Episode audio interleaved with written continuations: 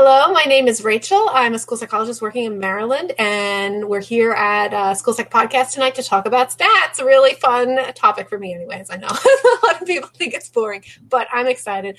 Um, but I'm going to pass it over to Rebecca, and she's going to tell us a little bit about how you guys can participate tonight. Rebecca? Yes, hello everyone. I am a school psychologist working in the state of Connecticut, and um, I'm going to remind you how to participate. You can, if you are watching live right now, you can log into your YouTube account, um, and once you're signed in, you can comment right alongside the video in the chat um, in the chat box on YouTube. You can also um, comment um, if you're watching this recorded later. You can comment under the YouTube video by signing in, and you can comment if, you're hearing us in some other way on Twitter using the hashtag Psyched Podcast or on the Facebook pages School Psyched, Your School Psychologist, or the School Psych podcast page. You can comment right on the page under the last post, which was about the podcast, or you can message me. I'll be looking for notifications. And here's Eric. Hi, everybody. I'm Eric, and I'm a school psychologist in Connecticut as well.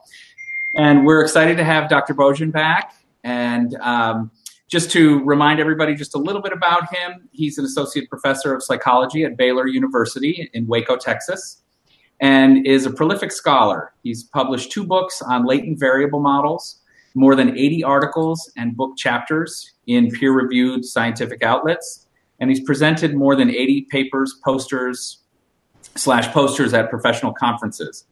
Um, in 2016, he was listed as one of the most prolific faculty members in non doctoral school psychology programs across the nation and has won research awards from the American Academy of Health Behavior American Psychological Association, School Psychology Division, Mensa Education and Research Foundation, and Society for Applied Multivariate Research.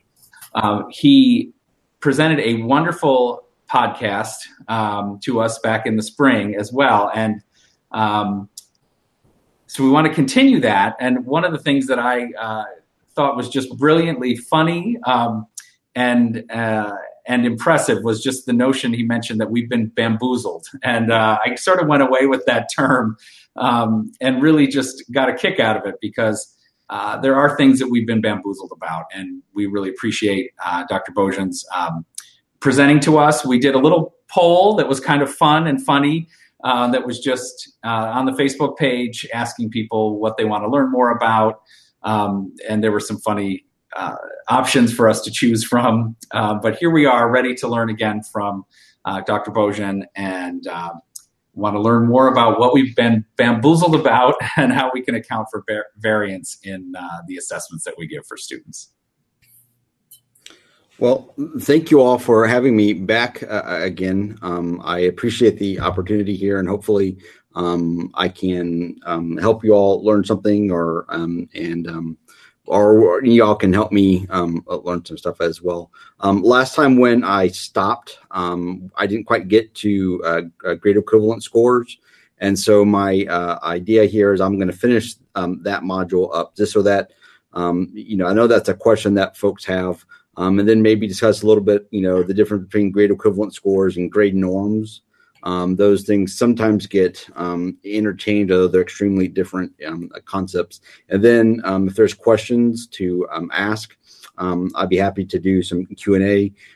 if not, then I have some other things I can talk about as well. So I always, you know, tell my students, you know, they have an opportunity to ask questions, but if they don't, then I will. Then I assume that that means they want me to talk more about about what I'm interested in talking about. So I guess we can kind of take the same idea here.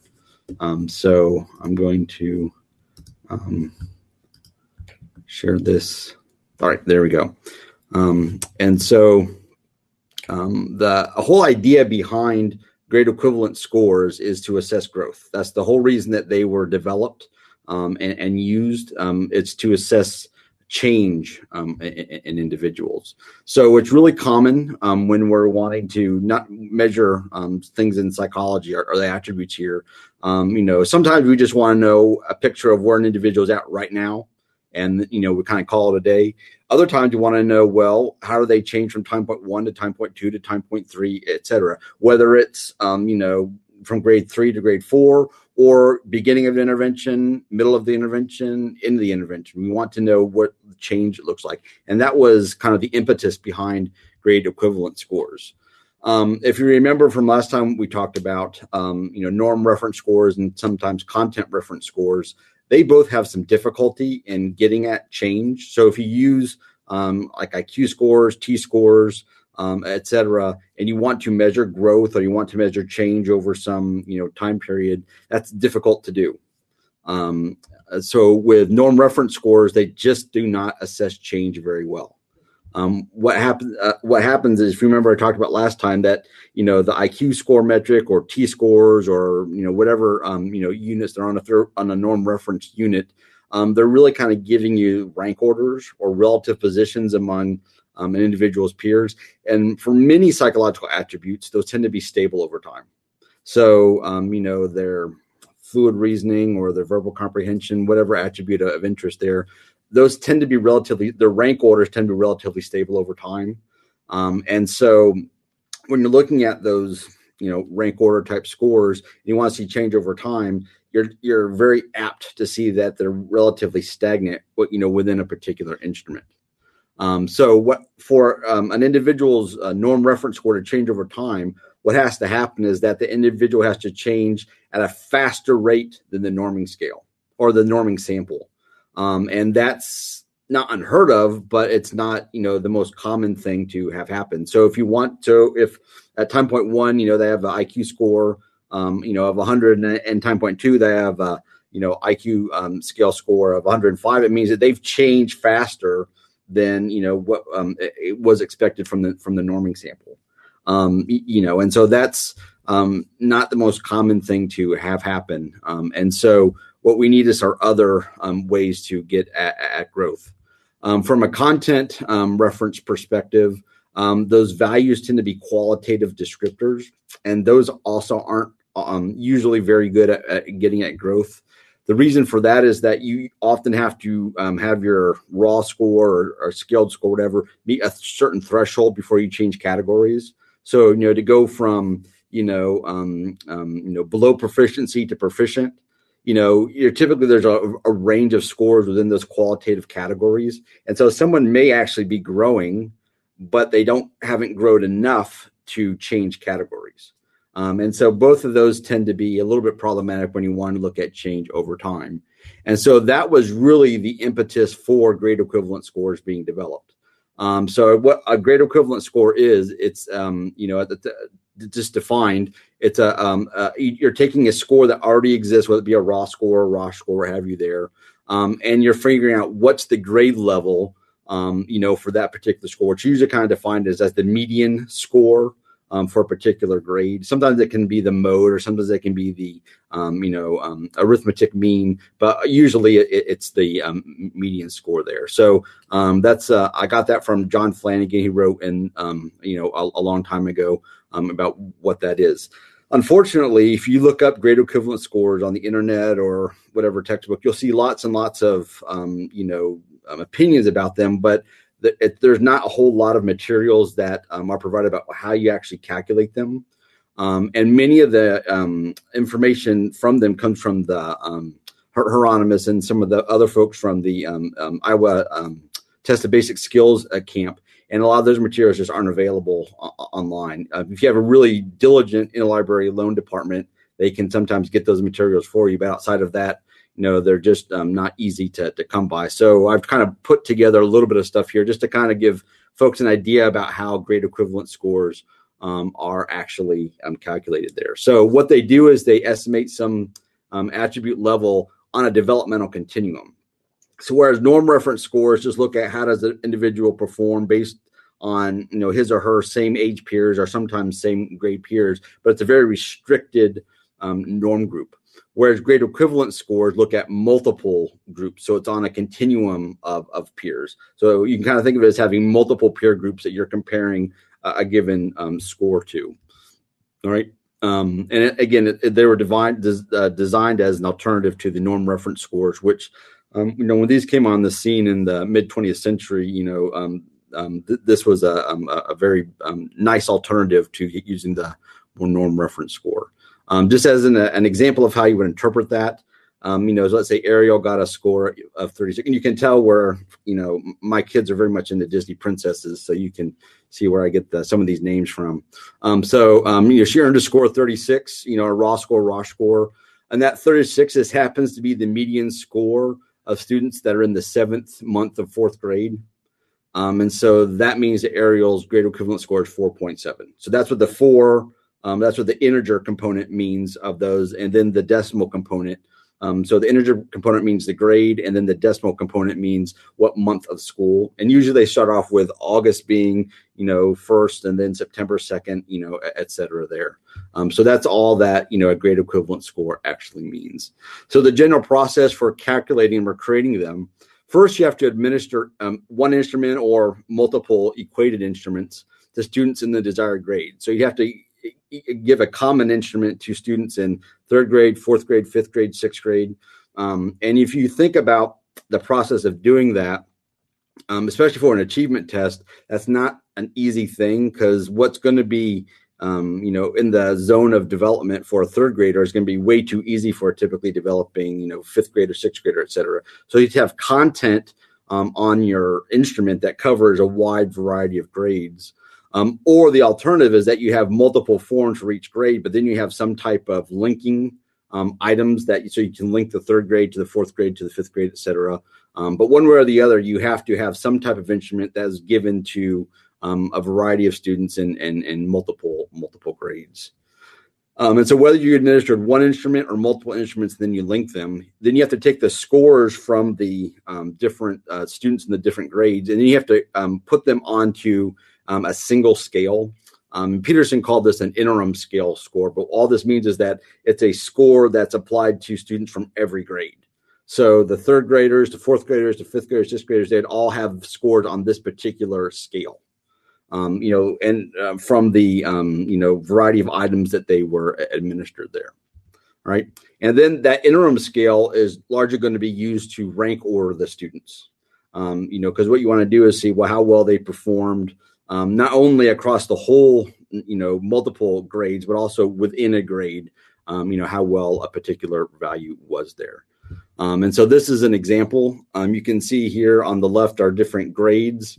Um, and then there in the second column is the median inter, um, interim uh, score scale. And you can see this comes from, I think, one of the Iowa Test of Basic Skills results because they're, they're one of the biggest users of the grade equivalent scores um, today. So you can kind of see that as you go from third grade to fourth grade, there's more, um, you know, items or there's there's higher values um, on that interim score scale, and you can pretty much think of those. In, in this case, these are uh, equivalent to raw scores.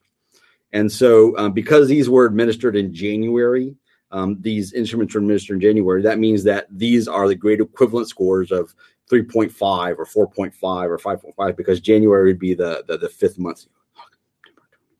Yeah, um, uh, I think it's January is the, the fifth month there. Um, and then to the right of that, you can see um, the, the percentile or percentile rank. So um, for the th- third the um, the third grade students who took this, um, about 50% got a score of 12.1 or, or lower and then um, you know about uh, um, 50% of the um, fourth graders got a score of 15.6 or lower. And then you can you know go up into the eighth grade and see that about about 50% got a grade of 23.8 or lower on that same interim scale score. So you can look and see within it or, or between grades what um, you know how folks did. You can also look at you know within a particular grade um, you know how well um, you know students you know did. So you can see that about 70% um, you know of the students um, you know in the fourth grade um, got a score of 12.1 or or or, or um, about 20% of the students got a score of you know 12.1 um, you know there's that if you look at the the last row and then that 4.5 column that I mean that tells you about 70% of the fourth grade students again in, in the um, you know fifth month here we're able to get that score of, of 12.1 or, or, or, higher got something you know equivalent there. So fourth grade students tend to do a little bit better than the third grade students. Um, you know and likewise you can see that you know for fifth grade about 88% are able to get a score of at least 12.1 you know on there. So that's how you would look at that particular um, table there and see well how well are folks doing. And because this is a you know nationally administered test with lots and lots of support with that, this is going in the direction that you expect it to go. And that as you go to the right, the values tend to get higher, and as you go up, um, you know the values tend to get a little bit lower. So um, you know if you go in the third 3.5 column and you go start at grade three, then you go to grade four, grade five, grade six, those are getting lower um, you know, up there because you wouldn't expect, you know, third graders to get 23.8, you know, items correct, um, which is which is the typical performance of an of an eighth grader. So, but there are there were some third graders because that that that top value is 0.09. It's not zero. So there were some third graders that were able to score about, um, you know, as well as, um, you know, eighth graders, the typical eighth grade performance, um, or typical um, eighth grader was able to perform um, but they're they're very few and, and, and, far between. So this is what a typical um, you know first step um, is here with making the grade equivalent scores. Um, the step five then is to calculate um, the um, the the the oh yes is to calculate the values for the intermediate grade levels. And what that means is you're going to look and see well we have grades we have um, values at you know the fifth month for third grade the fifth month for fourth grade the fifth month for fifth grade etc but what happens if we want you know the eighth month for third grade or we want the second month for fourth grade um, so what we have to do is we have to interpolate what those values are and you can do that by um, plotting what the you know percentiles were for each grade and then in red here, you see I kind of have linked the values. So on the right, you can see I see the median value um, of the interim score. So in that red line kind of plots the average value for all the for the different um, grades. So starts with the third grade, then the fourth grade, fifth grade, et cetera. There, and then the black lines give you the um, you know the percentiles within a particular grade. Um, so this um, black line kind of tells you what you know performance looks like within a grade. The red line tells you um, you know what performance looks like between grades, and then you would kind of use this red line to kind of guide you to figure out um, you know what would a typical performance be for a fourth grade student in the eighth month, or uh, you know fifth grade student in the second month. You would just use this kind of red line to interpolate what those values are so far there's really nothing terribly you know uh, problematic with this. Um, the the next step is where the problematic uh, component comes and that comes with finding values for extramedia or outside grade levels. So if we administered this in this particular example we administered the um, um, the instrument to third graders fourth graders fifth graders sixth graders seventh grade eighth graders but then we want to extrapolate well what would scores be like for first graders? What would scores be like for ninth graders um, you know, and so that's where the problem or some of the problems are because this test was not actually administered to second graders, not actually administered to first graders, wasn't administered to ninth graders. Yet we want to extrapolate out to what that what we um, expect those scores to be had we administered, you know, the the um, instrument to them. Um, because for third graders that score really really low, we want to extrapolate to see what you know their score um, what grade level those scores kind of would map onto. So we would say that oh maybe a third grader who performed particularly low has a you know grade equivalent score of 1.9 or 2.4 or something along those lines. But first graders or second graders never were administered this particular instrument, so there's can be some problems um, with that. And then the last step is to calculate the grade equivalent values from these uh, scores, and that um, involves you know finding you know using this line, this blue and red line here to figure out what are the uh, median values um, you know, for a particular raw score or, or, or interim score there um, across, you know, all possible um, scores that students um, obtained. So that's the general process of calculating grade equivalent scores. Um, there's nothing really wrong, except maybe the extrapolation can cause some issues. There's not really anything wrong with the grade equivalent scores per se. The problem with them is that they have a really strong propensity for misinterpretation because they're on that grade um, or ostensibly they're on a grade metric, people um, often um, um, um, misinterpret them as representing information that they don't actually represent. So, grade equivalent scores do not tell you where a student should be placed in the you know grade of a of a school. So, a student gets you know a grade equivalent score of you know let's say six point five, you know in the you know fifth month of the sixth grade, it doesn't mean that the student can do work um, you know of a sixth grader. So if a third grader um, gets a score of 6.5, it does not mean that that third grader can do sixth grade work. So it doesn't tell you where a student should be placed. Likewise, it doesn't tell you if the student has the academic skills for a specific grade. So you can't look and say, oh, look, you know, across all these academic domains, the third grader was getting, you know, a you know fourth grade equivalent, fifth grade equivalent, et cetera. They probably can do fourth grade work or fifth grade work, et cetera. That's not what these um, instruments tell you. That's not what a grade equivalent score can tell you. If you want to look at um, accelerating a student, you know, or having them skip um, upgrade, you need to get different types of information than just looking at grade equivalent scores. So that's where the problem comes with these grade equivalent values is that not necessarily the value, the scores in of themselves, but it's their strong propensity for misinterpretation. In fact, the problem got so bad that in, in, in the early 1980s, the International Reading Association actually made a resolution um, to um, tell standardized, um, you know, um, creators of standardized reading tests to abandon the practice of reporting grade equivalent scores. They actually published this in their um, little little journal there, and they made a resolution there. Obviously, it didn't, you know, pick up a whole lot because they're still, you know, in, in great use today. But you can see how problematic um, you know the, the, these can be if a, if a organization is making these resolutions that they should just be completely abandoned um, you know, then they can, um, you know, be um, a, a, bit problematic. Now, I don't really have um, slides here for um, the the grade uh, norms, but grade norms are something that are quite a, a bit different. grade norms are very uh, they're norm reference scores, so they're very equivalent. They're similar to what I talked about last time, in that you know, let's say you want a you know reading you know score and you want their grade um, want to uh, um, get someone's um, value on a, on a grade norms, going to go through all the same steps that you would with a norm reference score.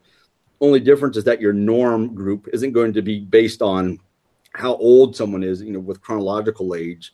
It's going to be based on what grade they're in.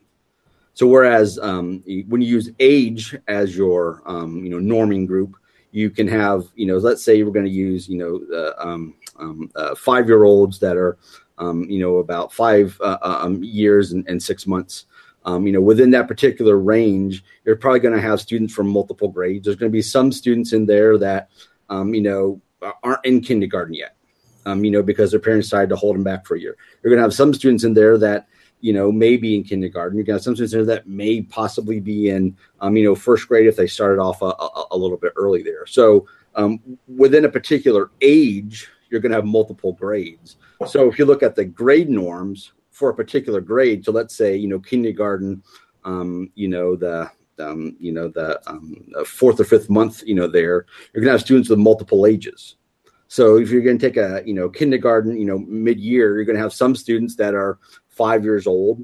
Um, you're going to have some students that are six years old. Um, you know, so you're going to have a variety of ages within a particular grade. So what all that grade um, norms do is they look and see how well, you know, if you take a raw score and you compare it to um, same age peers, but same age peers in this case are um, folks that are um, of the same grade. Um, so, you know, it'd be all kindergarten students in their fifth month or what have you there. And those are entirely separate from grade equivalent scores. So, so you, oh, go ahead. Question. So when we're dealing with, yeah, um, grade norms. So, so achievement tests that, that give to to um, you know you can run the norms through age or grade. You know, thinking about the Woodcock Johnson or the WIAT. Um, is there a best practice? Should we be using one or the other? It just depends on the referral concerns. I hear, I see a lot of um, people that just say, "Well, I just use age because that's what I've been taught." And so I was just wondering the reasoning what, how do you know what to, to pick i guess? They give you d- different pieces of information just like percentiles give you different pieces of information than um, you know if you look on the woodcock johnson you know they give you like the rpi they give you the percentiles they'll give you um, you know a variety of different scores. So there's not one that's necessarily better than the other. They just give you different pieces of information. So grade equivalents are going to tell you um, you know what does a typical student in that particular grade um, what are they able to do? Um, you know, whereas age, um, you know, norms are going to tell you what's a student of that particular age um, you know, typically able to do. So if you're looking at age norms, you have to realize that there are students um, in multiple grades in that same age group. So you know, you may have you know for a um, you know a, um, a five year old, you know, six seventh month, you may have some that are um, you know preschool. You may have some that are in kindergarten. Um, you know, so for a given age, you're going to have students across multiple grades for grade norms for a given grade, um, you know, a group. So let's say, you know, kindergarten, fifth month, sixth month, et cetera, you're going to have students of multiple ages. Mm-hmm. So, you know, my kids are in um, kindergarten uh, now, and they have students in there that, um, that, um, you know, turned five, you know, before, um, um, you know, almost a, a, a year ago. And so they're, you know, um, you know, six plus. Um, then you have students that just turned five, maybe in June or July. Um, you know, so there's almost like a year's difference in, in, in age, but they're in the exact same grade. Okay. Um, you know, so with grade norms, um, the the um, the issue is that you know if you select on if you condition on a particular um, grade, you're going to have a variety of, of ages within there. Um, mm-hmm. Um, so they just tell you different pieces of information, and they had different pros and, and cons with them. Um, so I wouldn't say that necessarily one is better than the other. They just give you different pieces of information. Um, what about um, in cases with retention? Um, I'm thinking that grade would, in some situations, be more appropriate if if the student hasn't been exposed to you know third grade curriculum and whatnot because they were retained in first grade. So w- it would make more sense to me that I probably don't want to compare them to, you know, ki- does that make sense? Or um, well uh, uh, um, uh, again they're giving you different pieces of information. You know if you if you select on a particular age you're going to have people from multiple grades. Likewise if you select on a particular grade you have people from multiple ages in there. And so even if a student is retained it doesn't necessarily mean that there's no one else in that particular age group or no one else in that particular grade group that's the same as that particular student Mm-hmm. Um, if you look at nationally, you know, if you condition on, you know, first grade, first month, or have you there, there's a variety of ages within that grade. Likewise, if you look at, you know, just all six year olds, you know, um, you know, zero months, one month, what have you there, there's going to be a lot of different or a variety of different grades there. Mm-hmm. Um, and so I don't know that retention necessarily, or if a student has been retained, that all of a sudden one of those norm groups all of a sudden becomes a better one to look at they just give you again different pieces of, of information. Very likely, unless the student's been retained multiple times, there's going to be students in the normative group in the, either the age um, um, um, group or the uh, um, the grade group um, that matches them. And what about when we're doing score comparisons between IQ and achievement? Does that because I think that most of our IQ tests give age equivalent. I want to say maybe the WJ also allows for grade. Um, but like because we're comparing to age with the IQ, should we also be comparing to age with achievement, or again, that's just different different pieces of information? If you're going to take that step and directly compare an IQ score to the um, um, achievement score, and I would only suggest you do that um, where the um, where the scores have been co-normed or there's some type of linking process done done there. Then you want to make sure that you're comparing apples to apples. So you'd want to use the same normative group. Um, so you'd either use grade norms for both the IQ and achievement, or you'd use the age norms for both IQ and achievement. Now, typically, um, IQ has been defined as according to same age peers as opposed to same grade peers, but theoretically, there's nothing prohibiting you from looking at same grade when calculating, um, you know, IQ. It's just that when you go to write that up or go to interpret that, you're going to be very explicit that you use grade norms to calculate, you know, the cognitive scores, um, um, you know, as opposed to the age score. So it really doesn't matter which one you use. You just have to be consistent and use the same norm group for both um, the IQ and and achievement. Gotcha. That makes sense as to, um, yeah, if they're co-norm, that that would for sure be better. What about? I know, um, I mean, that's ideal to use, you know, the the WJ cog and the WJ achievement or the the WISC and the WIAT type of thing. Um, I, however, don't see that a lot in practice, at least in my district and reports that come to me. I generally see, you know, a WISC and a WJ or you know that type of thing. So I guess that's you're saying that that's not best practice. Um, and then would that that requirement for um, them to be apples to apples does that still hold or is that kind of a moot point being that we're we're already comparing apples to oranges with WISC and wj does that make sense Uh, it, it, it, makes sense. So the issue there is um, what type of, um, of comparison do you want to do? if you want to do a qualitative comparison, you just want to say, oh, they're average on cognitive ability, they're below average on academic achievement. It really doesn't make a difference. You know, you can use the a Wechsler for the cognitive, Woodcock Johnson for achievement, or use the Koppen for the you know um, cognitive, and use um, you know some you know, KeyMath or whatever for achievement really doesn't make a whole lot of difference if all you're doing is what I'm going to call qualitative, you know, comparisons there, and they're saying that oh, they're average or above average on the cognitive, you know, they're below, um, you know, average on the, the the achievement, and you just call it a day there. The problem comes when you say that oh, they had a 112 on the on the WISC five, and they had an 84 on the you know Woodcock Johnson four. Oh, look, there's a what 20 some odd point difference there that's where the problem comes in because that 20 points has no meaning at that point. Um, you can um, uh, you can try to see if you can do that comparison. Um, a colleague and I, uh, Sean McLaughlin, wrote a paper for Applied Neuropsych talking about how you can. Um, we didn't use the term linking, but you how you can compare scores with different norm groups. You get basically it's using regression. So if um, the um, technical manuals have given you um, you know, the correlations between the different instruments. And they've kind of given you what the means and standard deviations are in those, um, you know, in the samples where they've given both, let's say, the Woodcock Johnson and the WISC. Um, then you can calculate what the expected score on Woodcock Johnson should be given a score on the WISC. That's a very rough form of linking or equating um, the scores. Um, it's not like the high tech version that you get with some of the educational um, um, measurement instruments, but it's a rough form of doing doing that linking there, and that'll allow you to kind of make more of a quantitative comparison. You could say, oh, that you know the 100 on the WISC is equivalent to like say you know a, a 95 on the Woodcock Johnson. You know, then you then you have to take into the account that they have different locations, and then you can do a bit more quantitative type of comparison there. Gotcha. So when I was in North Carolina, for example, they um, my district had like a 15 point discrepancy was the criteria for LD.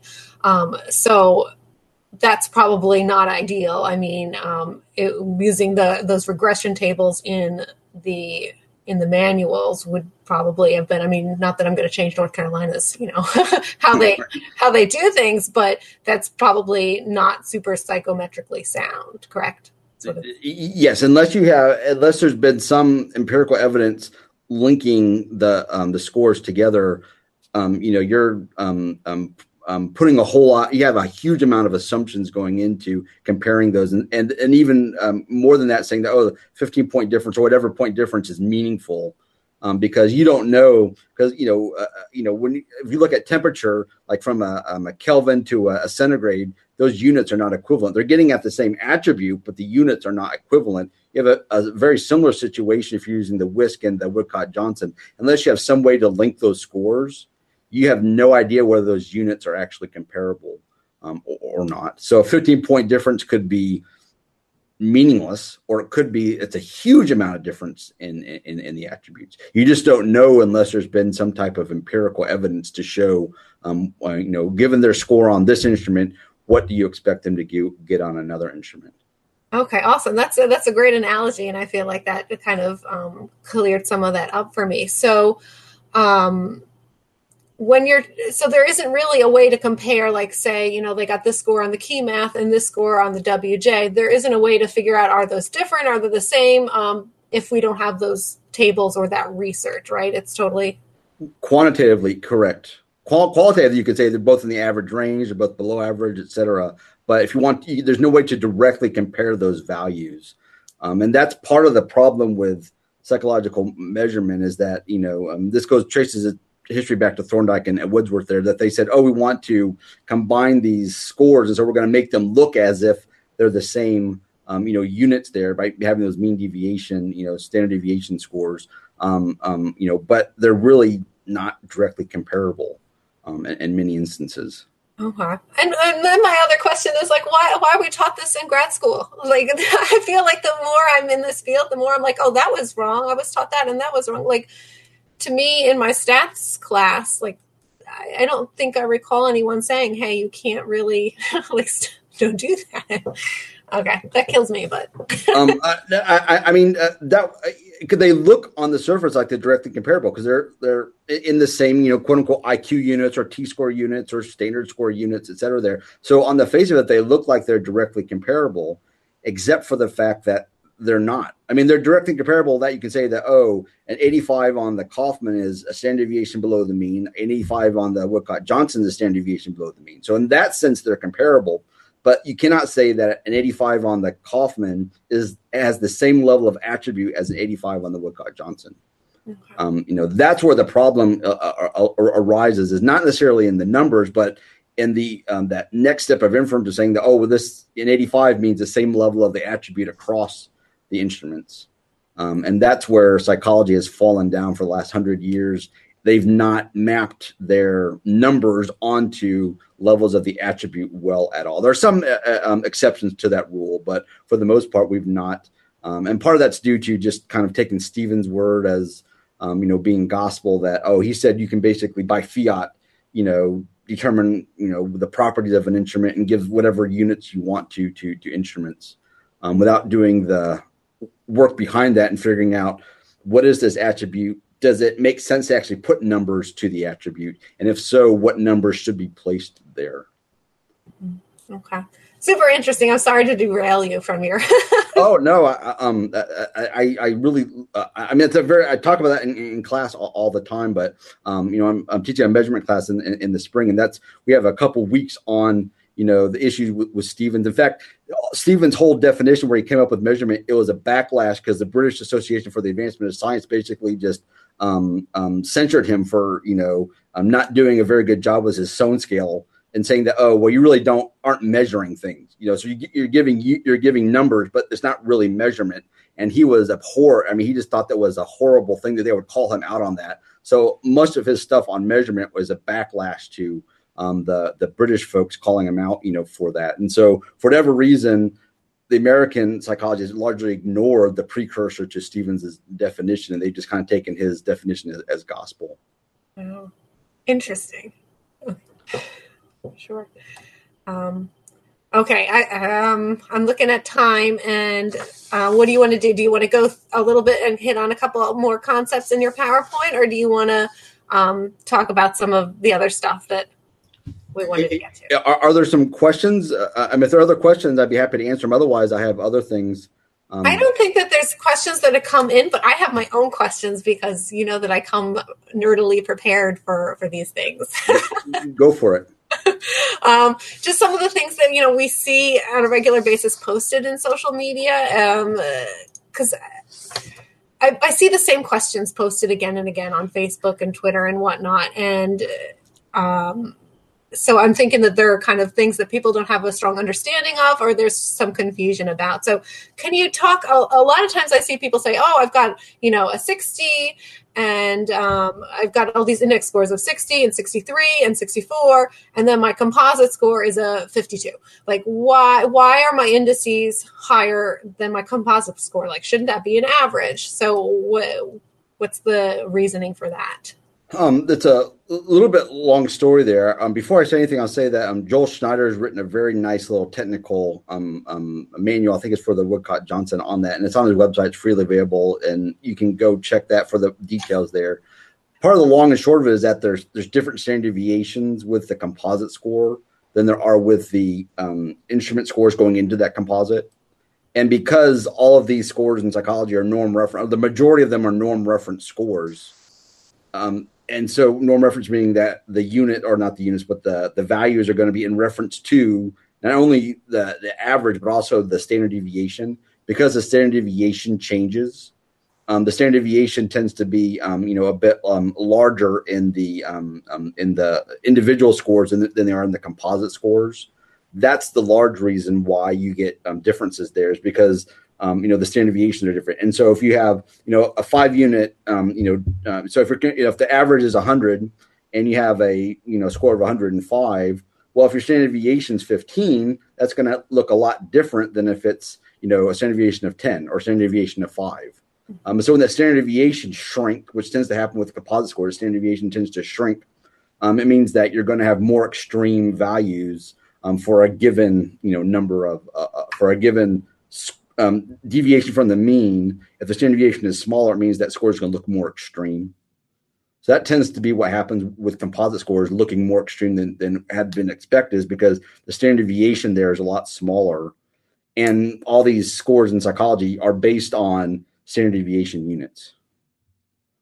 So the standard deviation changes, and so therefore the score looks more extreme um, you know, at, for a composite than the um, um, the scores that compose the composite.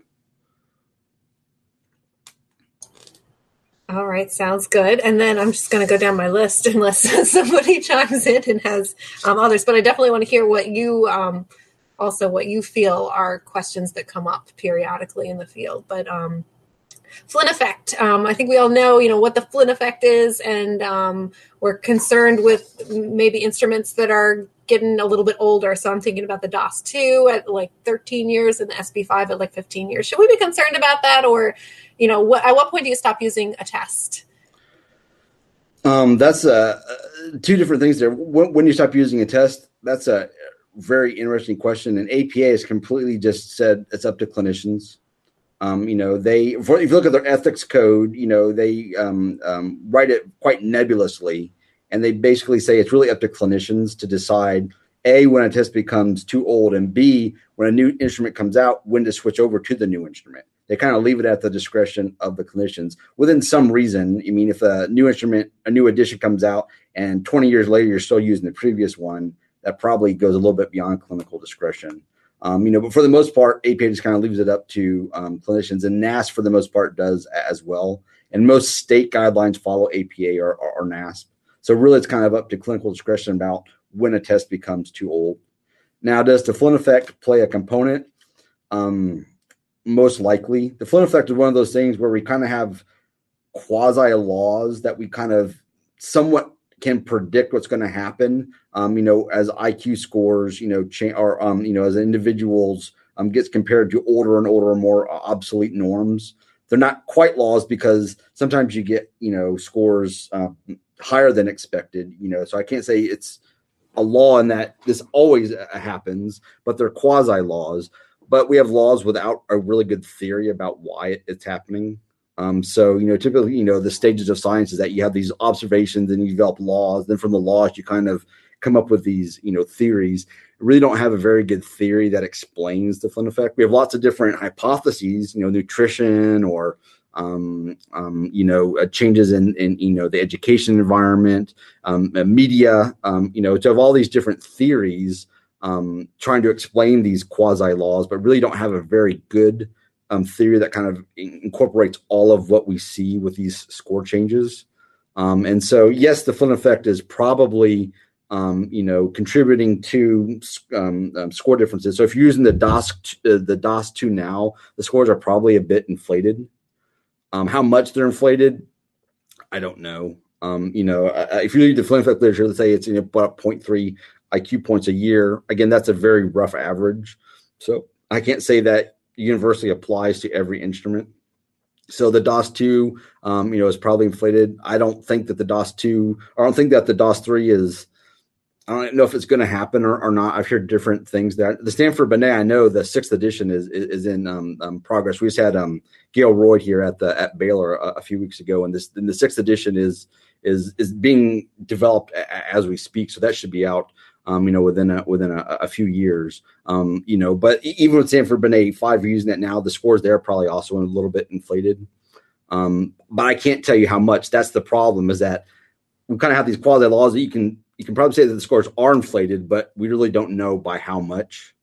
Um, and so until we get a, a, better understanding about what the Flynn effect is, and we have a good theory that you know can explain it, um, we're just kind of at the stage now where we just say that it's a quasi law that the Flynn effect you know exists, but we really can't um, you know predict its exact nature um, or its exact effect, and we really can't explain why it, it happens. So we really can't control for it.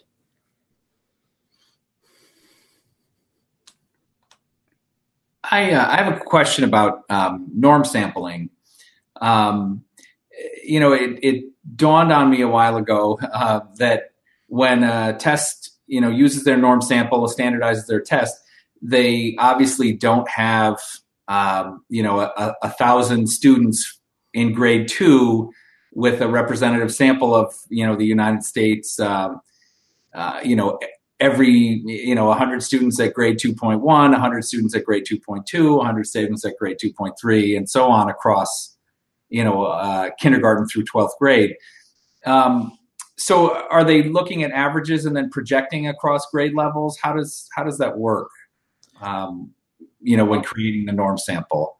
Um, so uh, y- yes, they typically try to get you know X number of students within, within these particular ranges.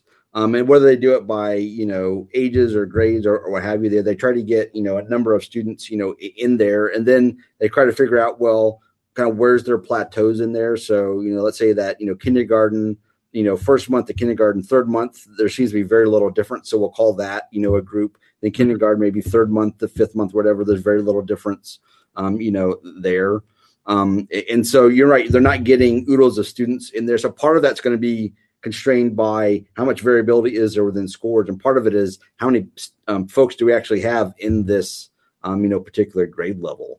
Um, so, you know, I think if you look at the, um, was it the um the the Feifer assessment of reading and math. There's very few folks within those particular grade. It's just hard. I mean, it's extremely hard to get a national representative sample, you know, within um, you know, that are you know representative as far as you know age, race, um, you know, SES, sex, you know, all these different demographic characteristics that we want to map onto a national sample. It's very hard. It's very expensive to get you know folks you know in there, and so part of those um, you know norms are going to are based on um, you know how many folks they actually are able to to gather um, and then as well as you know where does development you know tend to you know change versus you know, plateau a, a, bit there um, so you know what kind of determines what those sample sizes are there it's a mixture of factors mixture of um, you know a theory of the attribute change as well as just um, resources available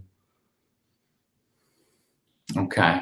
So uh, let's say, you know, thinking of the Feifer assessment of reading, which I, I use, um, should we be uh, more skeptical of tests that have smaller norm samples? Yes. Okay. yeah. I mean, if the goal is to say, you know, um, Susie's performance compared to, you know, her quote unquote same age or in the Feifer, the same grade, um, you know, peers, well, if we're going to say same grade, then you really want to know what typical performance looks like, you know, for this particular grade across the, the U.S. Um, you know, so if you're wanting to have a normative comparison, then yes, if if the sampling um, of the norming sample um, is not very representative or is you know quite small, um, then yes, there should be a lot of caution involved in interpreting that. Now, if you look at it from more of a functional perspective, you can say that oh well, they can do this particular operation, this particular operation, then that's really does the the norming sample really doesn't have that much of, a, of an influence there. Um, but if you wanted to make national comparisons, then yes, the norming sample makes a huge amount of, of difference.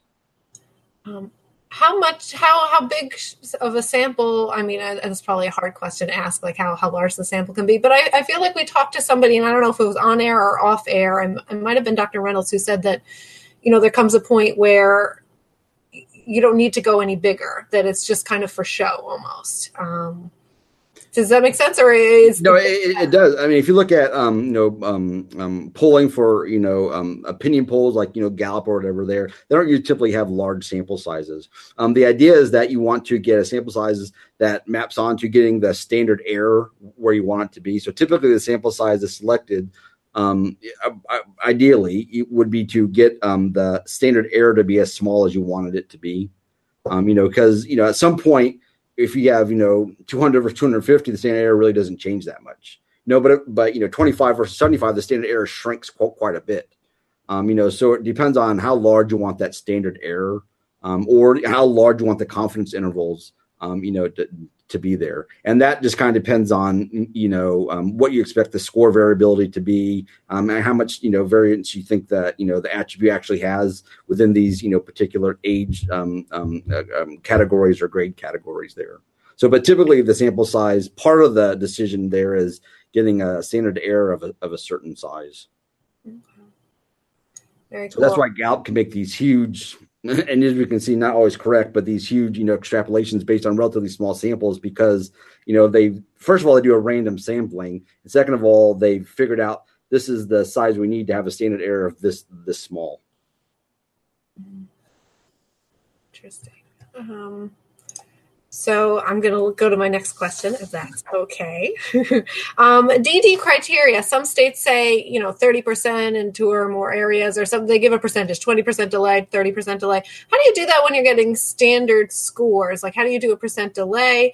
Does that make any sense? I've seen people take the age equivalent and do 30% from that. I've seen people say, no, you have to use something like play based assessment or a, a measure that gives, you know, months. You know, you get you students performing at a six month level and they're you know two years old and so you do a percent delay from from that. How do you does that and actually i mean unless the uh, state has codified that within their you know legal guidelines about this is what we're defining percent delay is it just makes absolutely no sense to do that. Um, i mean we don't have um, i mean i would say that most of our instruments are ordinal at best. You know we probably don't even have interval scale but what they're asking kind of for there is more on the ratio level there, and it just makes no sense to to talk about oh this you know is a thirty percent delay. How on earth would you be able to um, you know know what that is? Um, I mean that really kind of um, preclude or really um, presumes that you have some type of ratio. Um, you know, type of a units. Or first of all, you have units, and then you have some type of ratio scale there, and we just don't have that um, for most psychological instruments there. So um, it, so I mean, unless the states are going to codify that in their in their laws when they're talking about a particular percent delay, you're going to see oodles and oodles of variation across that because there really is no um, way to do that well with what we have now. Okay, that that makes me feel better that I'm not crazy because I always look at that like, and some states I know say you know 30% or two standard deviations and do it like that, and that makes more sense to me. But yeah, the, the the states that just have the 30% thing um, doesn't I, again that's kind of where the disconnect is between like you know the legal component versus the science component there. I'm sure from the legislator's perspective there's some advocate or whatever telling them that it makes sense but um, you know we're not physics and we don't have that type of precision yet in our in, in our measurements. Mm-hmm. and anybody watching too um, uh, to check out the the last the first part one of the stats where um, talking about the ordinal and interval scales and whatnot. So that was a then you hit on that again. That's a big one. Um, okay, and then I think I've got another question: the WISC, the WISC um, norms and the digital, the iPads. Um, I, I think that it was. How does that work? Because I know that they didn't necessarily do a full normative sample with the digital administration. Is there concerns for that? Um, there's concerns in that um, they're wanting to say that the paper and pencil scores are fully um, um, exchangeable with the digital scores. Now, if they just want to say that we have a digital version, we have a paper and pencil version, they both give you values, but it's like, you know, Form A versus Form B. They're not the exact same thing. And so, you know, treat them as being independent instruments. Treat them like you would have like the WISC 5 and the WISC 5B. They're two separate instruments that are both you know assessing similar attributes. That's fine. Nothing wrong there. But when they say that oh the digital administration 100 there means the exact same thing as 100 on the paper and pencil administration that requires a very strong um, type of evidence. Um, if you look in the educational measurement literature they talk about um, equating scores and all that's involved in making the argument that two scores are exchangeable and as far as I know, and this is just based on because they've had they have no peer reviewed research that um, you know has has investigated this. Um, um, at least from the the the, the PsyQuare. In fact, I don't think anything on Google Scholar is up there yet that's, that's looked at this. Um, Pearson does have a couple technical reports online, but only thing that they um, tell you in the technical reports are average differences, and average differences really don't quite cut it. Um, it's very akin to when you're looking at um, diagnostic um, um, situation. You say, oh, that there's an average difference in scores between these two groups.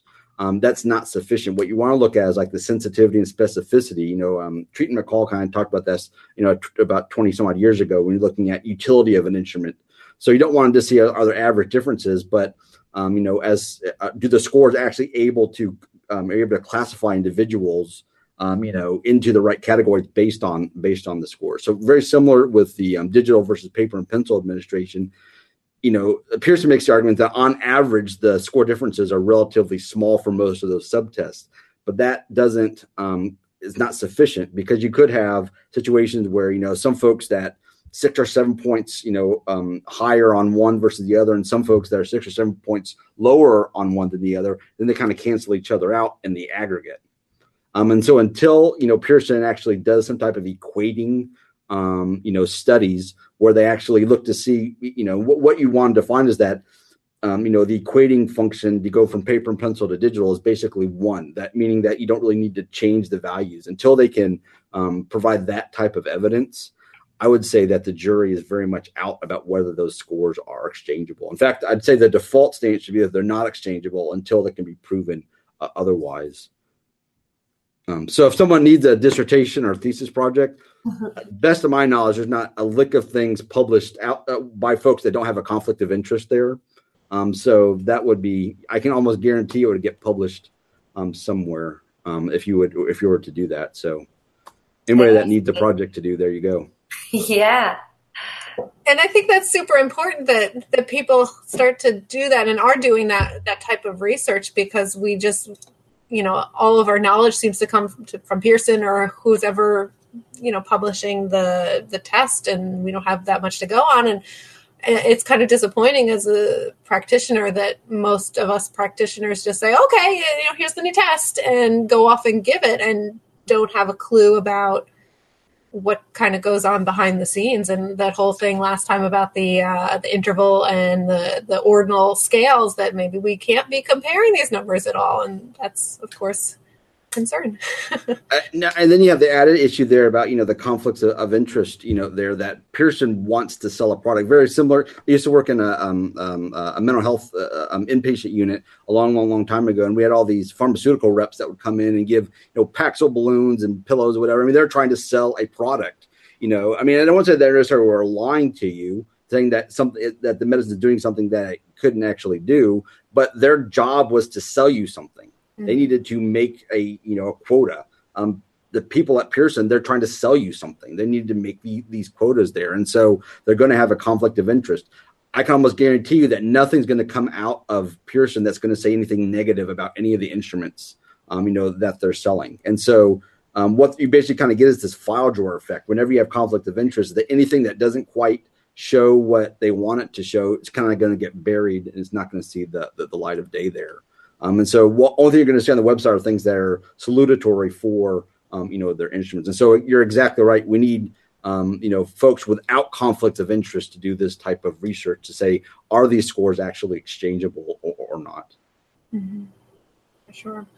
All right. I know I, I most of my quest my questions took up a whole lot of time, but is there anything else that um, before we wrap up that you want to hit on, either from your PowerPoint or just from things that you think that practitioners maybe watching this should know about their scores uh, and our daily kind of practices if we're kind of forgetting about our psychs, our stats class. And maybe we need to forget about our stats class if they're giving us not super good information. But anything you want to, any words of wisdom on about the um, you know the the um, I guess the the the main point here and some of the stuff in the slides. I I'll give you the slides that can be on you know um, on the on on the site there if you don't go over this, but is not to reify um, the the values from these instruments, not to think that they actually have more meaning than they actually do. We kind of get accustomed in our math class to thinking that you know a value of 100 has certain properties that it's twice the amount of 50 um, you know that you know uh, um, you know that 100 to 105 is the same amount of distance as 110 is to 115 we kind of have these um, understandings about numbers and then we think that they automatically apply to the scores from our instruments and they don't necessarily. Um, it's up to the test developers, the test publishers to give you the information to, about whether these the, those numbers actually have um, properties that we wanting them to have, or, or they're telling you that they have. You know whether um, it, it, um, the scores lend themselves to making profiles or looking at um, you know ipsative type of comparisons. It's up to the publishers to provide that information. If they don't provide that, um, don't assume that properties exist for those numbers simply because we're accustomed to numbers. Um, and rely on you know empirical evidence on um, you know conceptual you know qualitative analysis of the attributes before um, you know delving in or, or before making um, you know interpretations that the numbers don't necessarily warrant. I think we're always going to be fine. Uh, well, most of the time we're going to be fine with just saying um, an interval interpretation or qualitative interpretation is probably not going to you know serve you wrong.